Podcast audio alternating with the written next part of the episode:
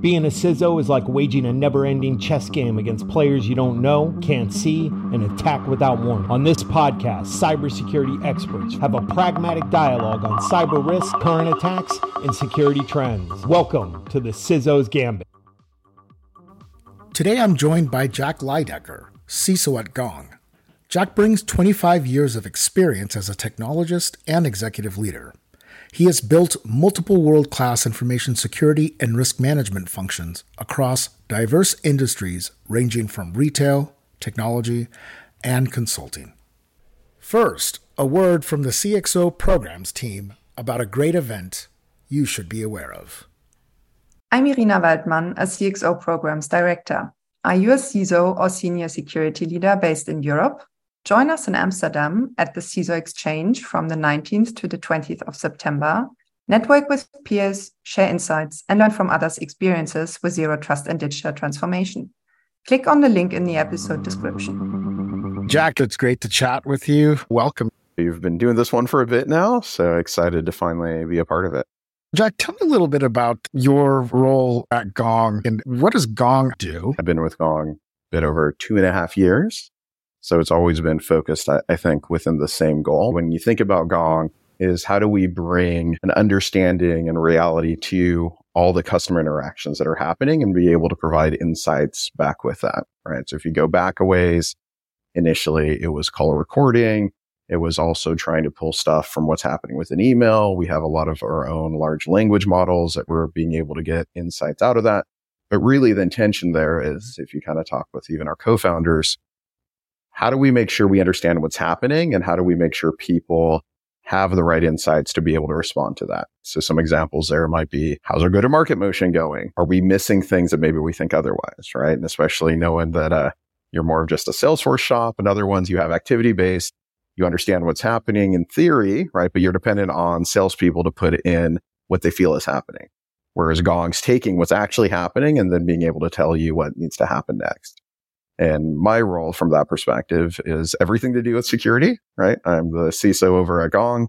So if it has any part of security, even overlapping with privacy that I work with on legal, that falls under my team. Now, if I recall, Jack, when you were in initial discussions with with Gong, one of the things that got you really excited was the fact that they were fairly ahead compared to other players in the space in terms of the leveraging of large language models and some of the ways that you could leverage data to make go to market teams more effective. Now that that has become much more mainstream in the sense that not that everyone is doing it, but now that there's more awareness across IT and even at the consumer level. Have you made any observations about the fact that you guys were so early in bringing these types of solutions to market that now there's greater understanding and appreciation for what's been built? Yeah. If you think about what categories people fall into, right? We're in revenue intelligence.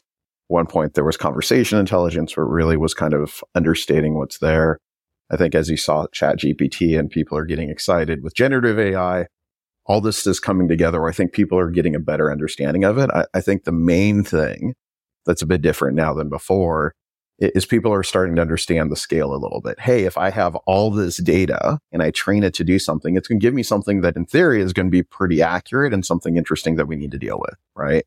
Especially with Gong dealing with a lot of more proprietary models as well as leveraging some commercial ones. We're able to leverage both. So yes, it is a bit more mainstream from that perspective, but it is around how do we understand what's going on there? I think scale and data is something that makes it a little bit different for us. Our CEO just celebrated we passed 4,000 customers and we have billions and billions of calls and emails now. So we have massive amounts of data for some of the biggest customers in the world that we're able to take that and not just provide them insights, but understand, hey, what's good? What's bad? How do you get better? And I think that's something that's been exciting to see that we had a lot of that when I was there, but now we have even more data and more scale and we've improved what we can do as well. Right. So that's the, the fun part of that from my perspective. And obviously being in charge of security for it, seeing what that means. And then also the other aspect, I think a lot of companies always debate this aspect, but considering the type of data that we collect, we're a huge data repository and our customers 100% drive a lot of what we have to do as well, right? Like security is something that is not a, a hope to have or need to have. It's something that's core to what we do as well, which to me is exciting because I believe it helps drive our business. And we even have fun stats to be able to show that, which I couldn't before, that I can actually see, all right, I'm part of 30% of calls that are brought up. I know if my team is involved on a sales call, I actually have a multiplier of being more successful of that actually closing than not. So those were things to me that were fun that also I thought we might be able to do and took a while before we had data and saw how that would work that we can see now. So I think even outside of just the revenue aspect, the fact as a security leader, I can quantify that my team's having an impact of what we're doing overall to the business is something that's uh, more unique than I've had in the past. I suspect that it's fairly rare where a go to market team, which traditionally may not have that many interactions with security and IT. And if they do, they're likely break fix type things. But now, because of the importance that customers, clients, prospects put on the posture of an organization that they're considering as their business partner, your team has had to be built to not just manage everything internally, but also be part of the true business growth. Was that a huge shift for you or maybe for some of your staff? I don't want to say that I think it's a shift. I would say I think some of it, I mean, if we go back to when I joined Gong, it's kind of a, a fun aspect just thinking about that.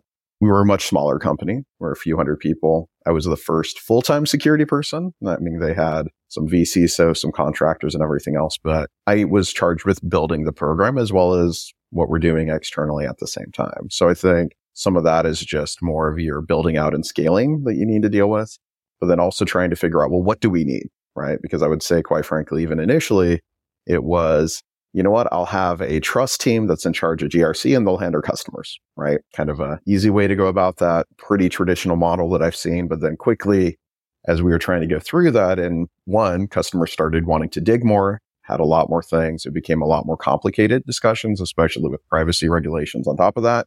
And it's like, okay, you know, we actually need two teams. I have an internal compliance team and then I have an external team that's helping customers navigate through that field. And, I think even more recently, as we're talking about AI and what's there, what's not there, are we making decisions, not making decisions, even just being able to go through that is something that we had to get a bit more involved in. So I think in terms of was it something that we needed to shift with overall? To me, that was one of the things that it was appealing to me. I've even been in uh, retail in the past that I'm happy other people want to do that. I don't know that I would want to go back to retail because it's really hard to justify something negative not happening, right? Like uh, customers, you're not going to not go to a store necessarily because they lost all their credit cards. At least most people are. Maybe you switch to pay for cash for a little bit, but in the end, you're probably still going because it's closer than driving an extra couple miles right? Whereas on a B2B side, we lose data, something else happens, you're probably switching to something else and not coming back. So there's real business impact there. And also, even when companies are making decisions about what they do,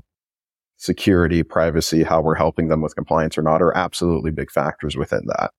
So uh, I would say for me, that was a real appeal to the role.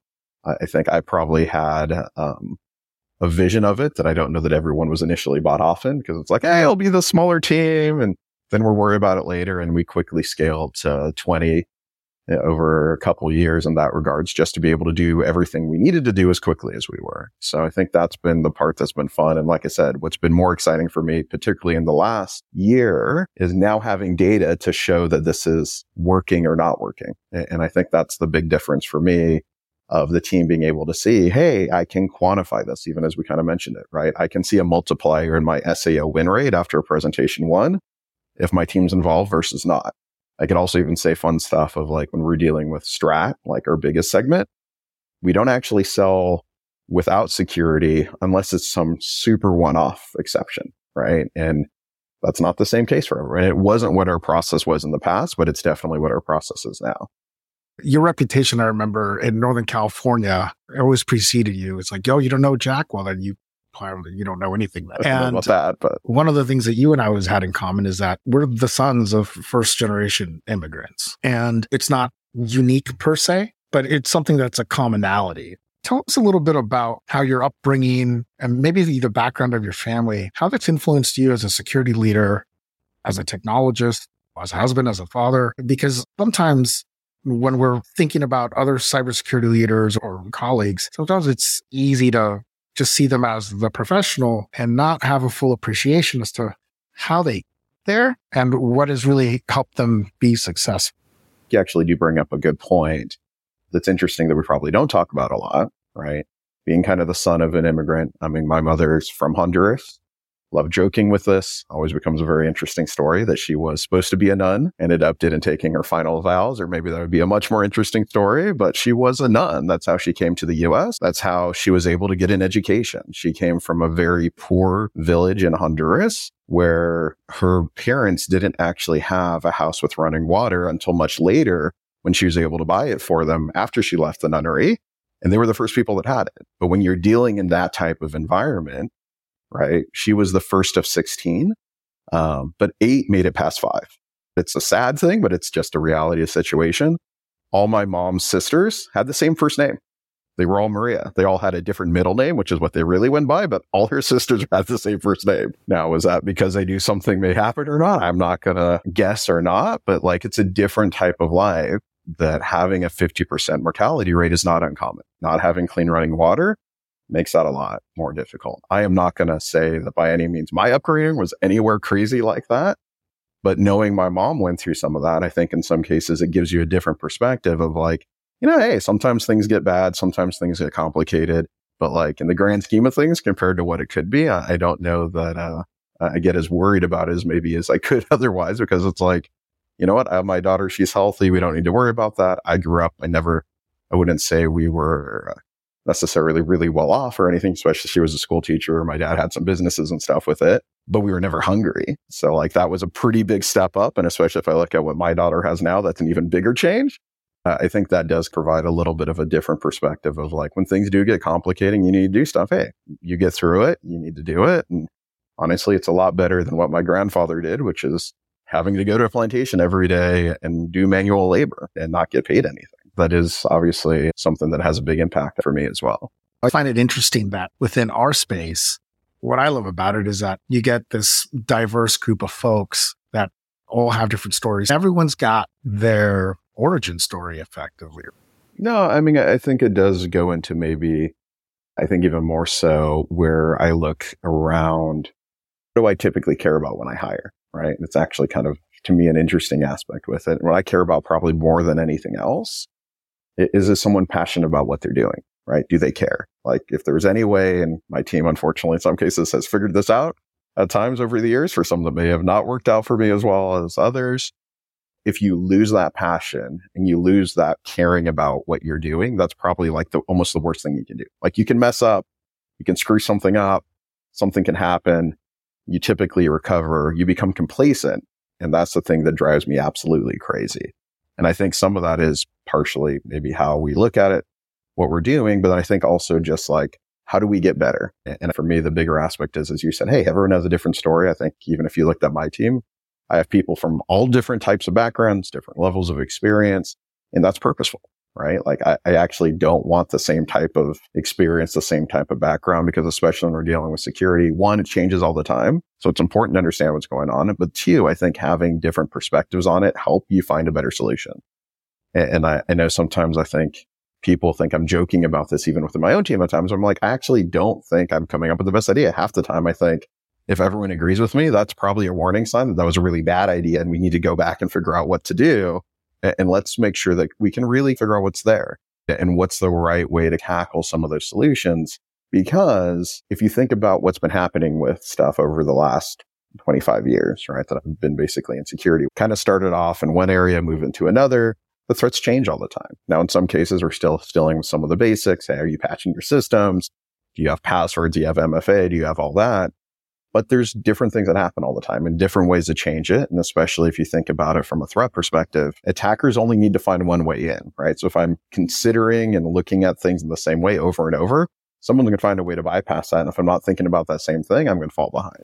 Regarding threats, one thing that is unique as of today, the majority of security leaders don't yet have a full blown responsibility of securing a internally developed internally fed, internally grown AI model that's their, that's their own. I suspect that in the future, as more businesses adopt more and more and they build their own, that will become far more common. But as of today, it's still not the most prevalent thing. Mhm.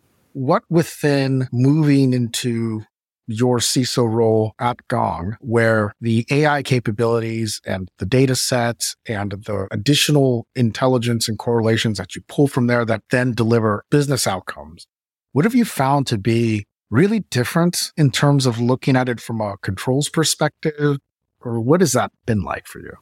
So if we're thinking about what we're doing for our own internal aspect, I think one of the things that becomes a little bit different is simply scale and speed of business. I know it probably seems a bit silly, especially now that the move to cloud is almost 20 years old and all that fun stuff. But when you're dealing with massive data sets and you're working with that and you're dealing with it, the amount of data you're going through is massive, right? Like even the fact I remember years ago, I'd be like, oh, hey, if we're at like a terabyte of logs, that's like a lot of data. And I probably go through 10 times that in a day alone, right? So like that is one aspect, even when it's creating different things, what to do. I think from a just understanding perspective, what are the threats or what are the things I need to consider, right? I would say to some extent, it was easier when I initially started because we were simply providing data back to people. Hey, we're making it visible. This is what's happening. I think as mm-hmm. we're progressing and now we're needing to understand, is that good, bad? What makes you better?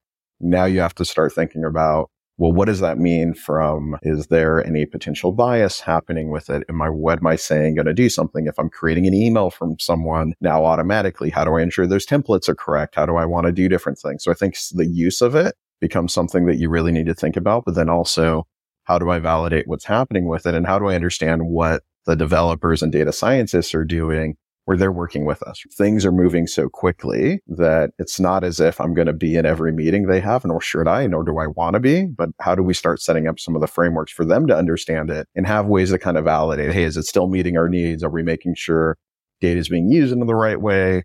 We use a lot of our training models around like transcription, ensuring that there's no real customer data that's included. How are we making sure those are accurate? What are we doing? I think all those kind of come together in a manner that's a bit different than uh, what I had to worry about kind of in the past and, and, being able to move quickly with it. And then I think the bigger part that I've seen security leaders, it almost feels similar to, uh, I'll go with cloud again for fun. When it initially popped out, people were freaking out, right? Like, oh my God, I can't use cloud. Cloud is insecure this is going to be the death of us. Things move so quickly. If I go to cloud, we're going to get hacked. Sometimes you still have some big stuck in that aspect, but really it's like, how am I utilizing it well? What can I do? Because in some cases I can do things there that I couldn't otherwise. I think to me, LLM is the same thing. I can't say I'm not going to have business data in there. I have to. How can I use it correctly? How do I have the right safeguards into it? How can I monitor it? How can I work with it? How do I make sure I'm working with it? Because to me, it's very similar to this aspect if I'm trying to just say no, guess what? It's happening either way. It would be much better to figure out, okay, hey, you know what? Maybe chat GPT isn't great for my sales team, but if I have my own model with them and my own API, so my data is not getting pulled into something else, that could make sense, right? So it's finding the right medium to figure out how you're working with things to be able to move forward and move quickly. Because if you just try and be the old legacy office and no again, it, it doesn't work. People will find ways to move it. It's here. People see value. It's going quickly how do we make sure we're part of that solution versus trying to slow things down and slow the business, quite frankly. That's one of the compelling things about what businesses like yours do, which is adding different ways of interacting with the data to draw better insights for decision making. I remember one thing you and I were talking about was the idea of providing feedback in terms of effectiveness of evading. Mm-hmm. And I know I'm being very general here, somewhat on purpose, but the idea that the model that your organization has built based on what you've trained it on can be astute enough. And I know I'm uh, personifying code here and machines, but it can provide enough additional insights based upon what it knows to act almost like as an indirect and if not a direct type of coach. That's never really existed. I know. I think it's a it's a different change, right? Like, I mean, if you think about it, one of the ways that we also talk about it is we have a reality platform. Uh, and you kind of briefly talked about that a little bit of like, hey, people would put in stuff in Salesforce and you hope what they put in is accurate. But uh, like yes. salespeople are naturally optimistic. So I could have easily missed if I'm the sales guy. I have no budget. What's going on? Do I even have the right contact? what do I have to be able to make a decision on? And we're making decisions on opinions, right? So the fact that now you're able to, again, see what's happening, have guidance, know what works. So it's not just a feeling. It's like, this is what's happening. This is what's going on. I mean, uh, if you really like sales, Gong has a lot of fun newsletter that gives you fun little insights, right? Like things around 86% of reps respond within an hour for certain things and just like a bunch of stuff that may or may not even always be obvious. Uh, I thought for me, one of the fun ones, I think it was last year, might even been the year before, where they went through the rep that was actually cursing, but not in a negative way, a positive way, build up rapport and was more successful than someone that didn't, depending on where they were based and just stuff that isn't always apparent. But as you're working through the data, being able to see some of that is really interesting. And like I said to you, I think when, uh, we did the, our own aspect with that. To me, it was kind of funny because I think even my leadership team was almost in disbelief of the impact that we were having as a security team. Or in some cases, maybe it seems obvious of like, Hey, if we're not talking to the security team, maybe they're not serious, especially if they're a bigger customer, because we know we're going to integrate. We're going to need a lot of data. So it's probably not going to close. But before it was like, Hey, we think it's a hurdle versus like, no, no, this is like, this needs to be a step of our process. We're not going to close a $2 million account if we haven't gone through security and privacy. It's just not going to happen. So like for me, that's been kind of a, a fun thing where we're seeing different things with it. And then you always get stuck in the, is it happenstance? Is it correlation? Is it causation? So those are fun discussions that you couldn't have until you have data. So I think that's some of those aspects where you're seeing it a bit differently that to me is fun to see. Well, yeah, just to have those insights on the consumer side, not necessarily the B2B side. You have to work extra, extra hard to glean certain correlations. Yeah, the prompt engineering, right? Of like, that's right. How do I ask the right question to get the right insight or not? It is uh, becoming its own fun aspect which implies that you know what the outcome is. Yeah. Or am I asking it in such a manner that I'm making it give me the answer I want? That's right. But am I getting as much as I could be getting because perhaps I don't know how to interact with it? Yeah, I think that's one of the challenges where people are trying to understand it, right? I mean, I think luckily, at least for what we're doing is we're providing it back to them like, Hey, these are the things that are important. These are areas that we know customers typically care about, right? Like can I quantify win rate? Can I quantify ACV? Can I quantify how long it takes from first call to close? Methodology adoption, all that sort of fun stuff. So those are a little bit easier, I would say. So I think from a commercial standpoint, you're seeing where we need to create those and make sure it's meaningful to people. So it's something that makes sense. But on the other side of the house, it, it is kind of an interesting kind of, eh, I guess it's more of an art. It's not really a science of what is the right things to do? How do I make sure that my answers aren't even getting manipulated, but how many people ask it? Right. Because as models get trained, and I think you've seen some stuff come out with like, I think it was three five was really, really good on certain math problems. And now it's not as good as they're tweaking the model. Right. So it's like, what are the impact of making a model more accurate in one way? Well, what does that mean for the other questions? Right. And I think this is where you'll probably see more of a pivot of some of the really big ones are really great and they're really interesting. But when you get into certain areas that you really want detail on, you want something specific and you want a model that's for that area, right? Like I probably don't want to be using a sales model for math. Similarly, I don't think I want to use a very math heavy model for language. Just probably doesn't make a lot of sense. But again, we're still figuring out what makes the most sense there. This is why everyone's running around spending lots of money and working on generative AI and large language models. But I think that's going to be an area that we'll see more out of, of not even how to ask it, but how are you tweaking and kind of working with those models to give you what you want in a manner where you feel the results are consistent and accurate the way you need them to be. Because we're trying to make people faster.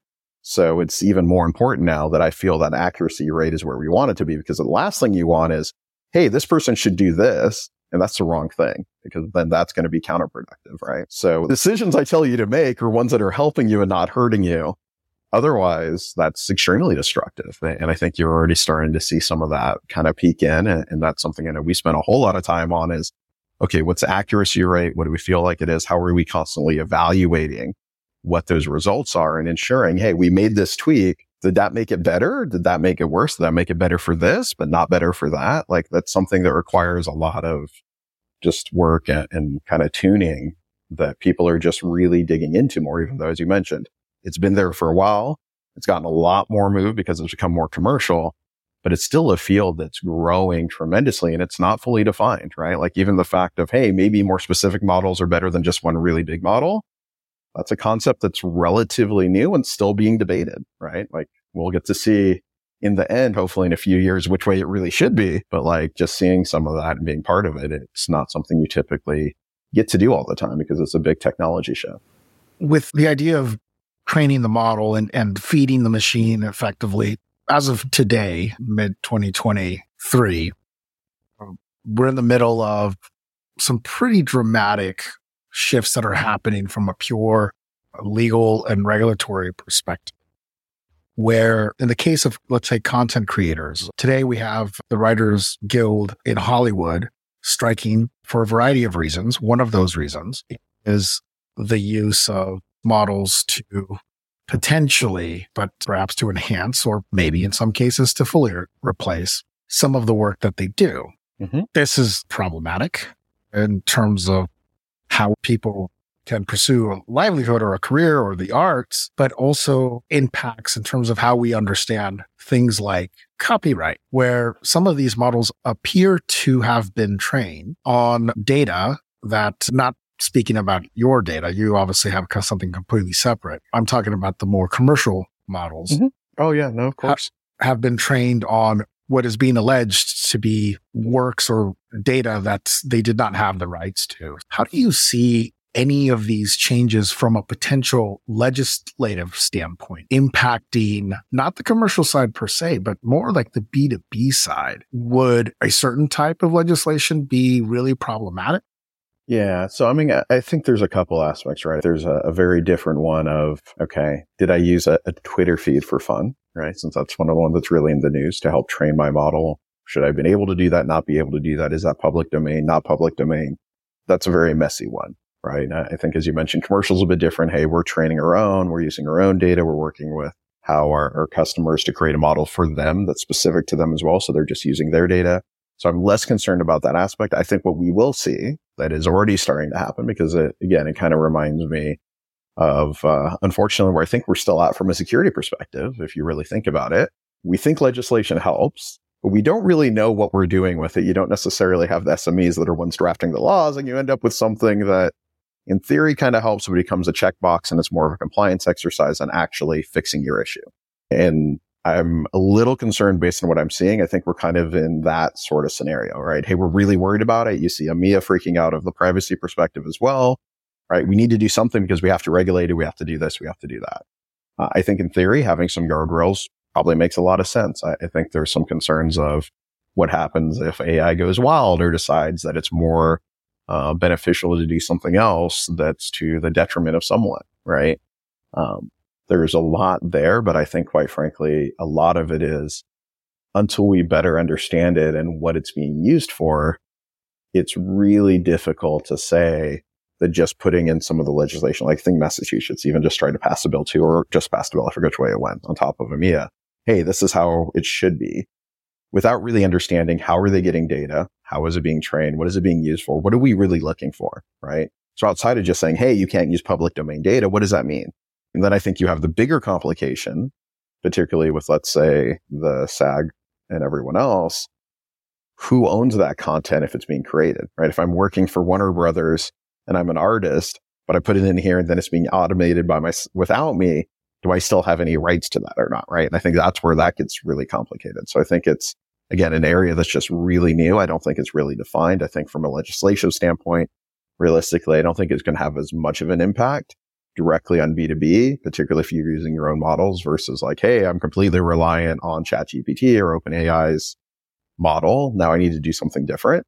Um, we'll see what happens with that. But I think the bigger aspect is just how do we monitor it? How do we make sure we can figure out what's the right way to go about it? Because uh, unfortunately, I mean, look at PCI, right? I know you and I have talked about stuff many years in the past and have some direct yes. experience there. Uh, yeah. PCI didn't stop breaches. Nope. It did give people a baseline and people got a bunch of funding and it did help, I would say, mature a lot of companies, which was great, but it didn't completely fix the problem because then you also get stuck in the matter of like, well, if it's not in PCI, I'm not doing it. Well, that's a pretty crappy security model, right? So I think that's my only other concern with it is that you don't want to get so stuck where it becomes so prescriptive that I miss the bigger issues that probably have higher value from a risk perspective. But having a baseline does help move things down the area. So it's going to be hopefully how do we get the right people that understand the right topics to put in something that's practical, but not so prescriptive that we do nothing else but that because in that I've never seen work as a really good way to fix something.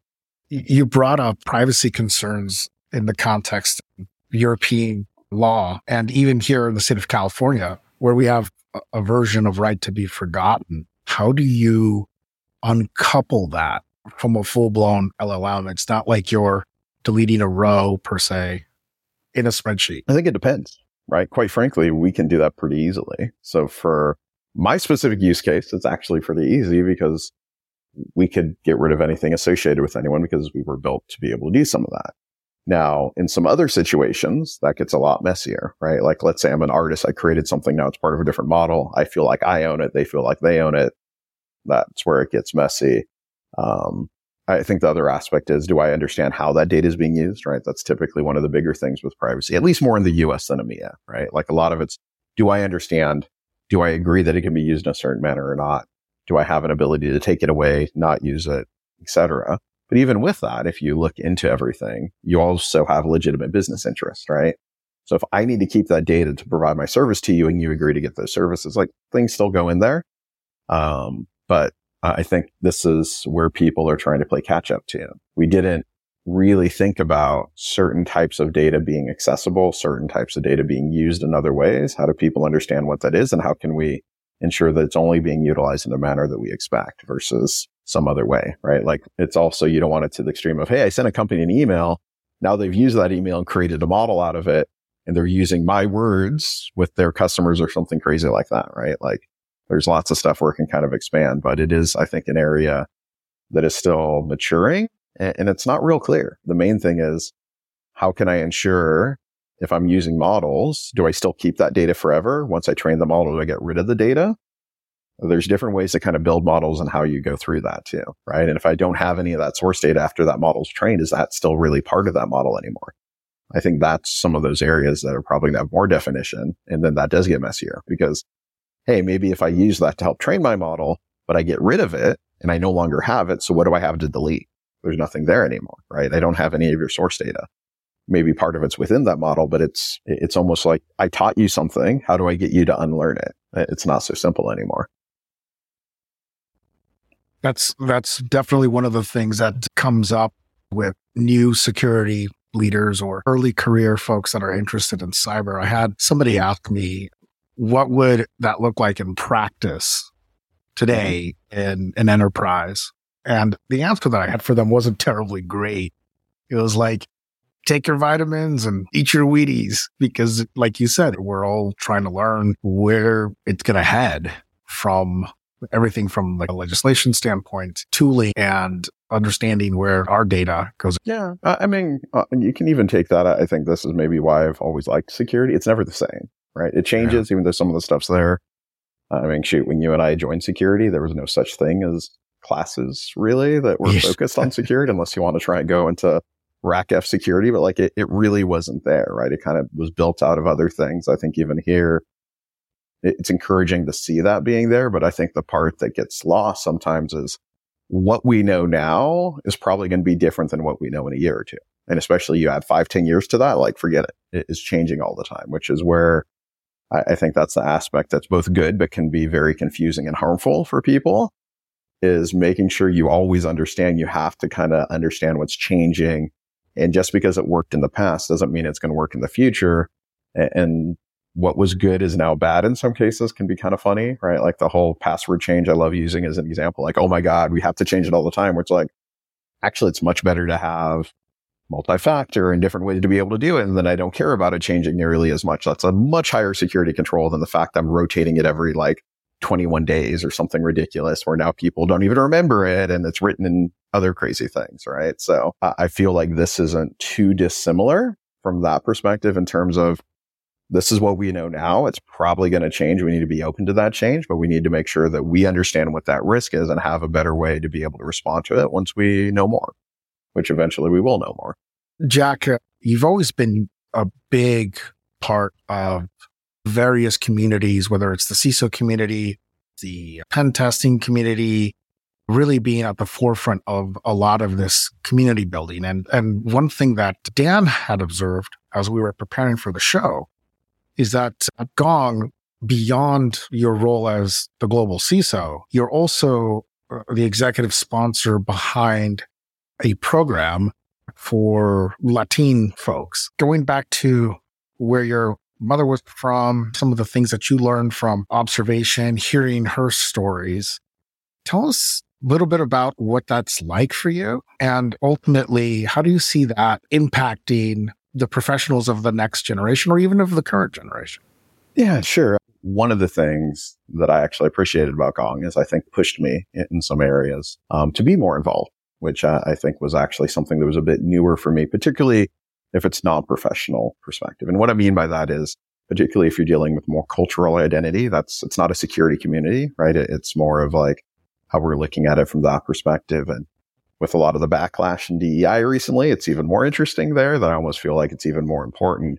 But to me, one of the big aspects is how do we have a place where people can even just talk and have a way to support and understand each other? Because in some cases, especially even I would say here, um, a lot of the people that we had, they may have been the only person that was within their identity or a couple of people at the company in tech, right?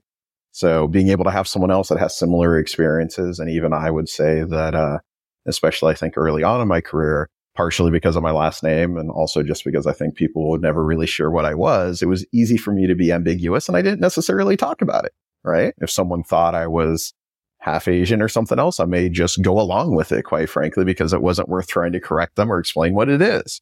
But I actually think some of that complacency was more hurtful as I got later on in it, especially in talking with people younger in their careers. Like, hey, it would be great to understand what happened to the fact that, hey, the son of someone who was a nun and blah, blah, blah, and all this other crazy stuff was able to do what you did. Like, that's actually encouraging for me. And I'm like, oh, I, I didn't realize that. So I think that's something for me that's been a bit more recent to some extent is being able to make sure like, how do I talk about that? How do I make sure people understand what's there?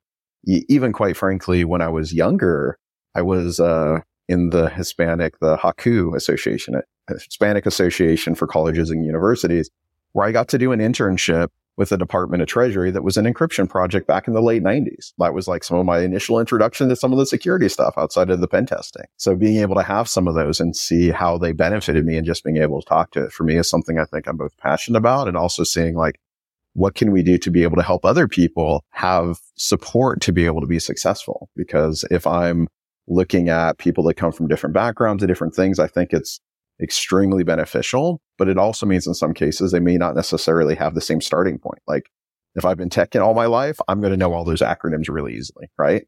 If I'm switching, because let's say I came from insurance or some other type of area and I haven't been in tech, I need to have the right tools to be able to be successful and understand what's going on.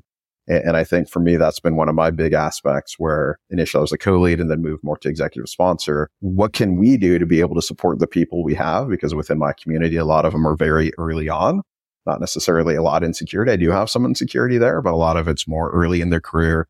What's the support that we can do? How can we provide mentoring? How do we show what's kind of happening with it? And really just giving people a safe place in some cases is what we've been focused on. But I think it's also an area for me that I'm constantly learning about. Like actually even went, uh, back to just sort of training and it was the AI HR team and they had like a value of diversity certification course. I'm like, oh, let me take this and see if I can understand it. And uh, ironically, for me, at least in this regards, a lot of, I think both the benefits and how people look at it is similar to how I always looked at wanting to build security teams anyhow. Because I think having that diverse background really does help you find better solutions overall, regardless whether it's security or something else.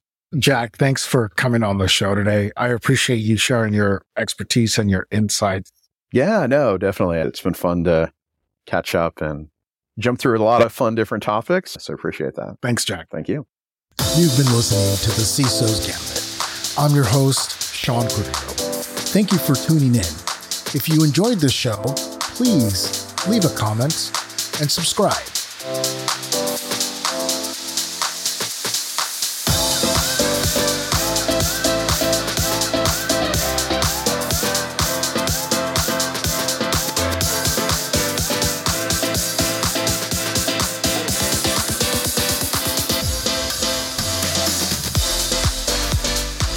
Content on this podcast may contain forward looking statements that are current as of the date of recording and subject to change. These statements are subject to the safe harbor provisions created by the Private Securities Litigation Reform Act of 1995. Full legal disclaimers are available at revolutionaries.zscaler.com.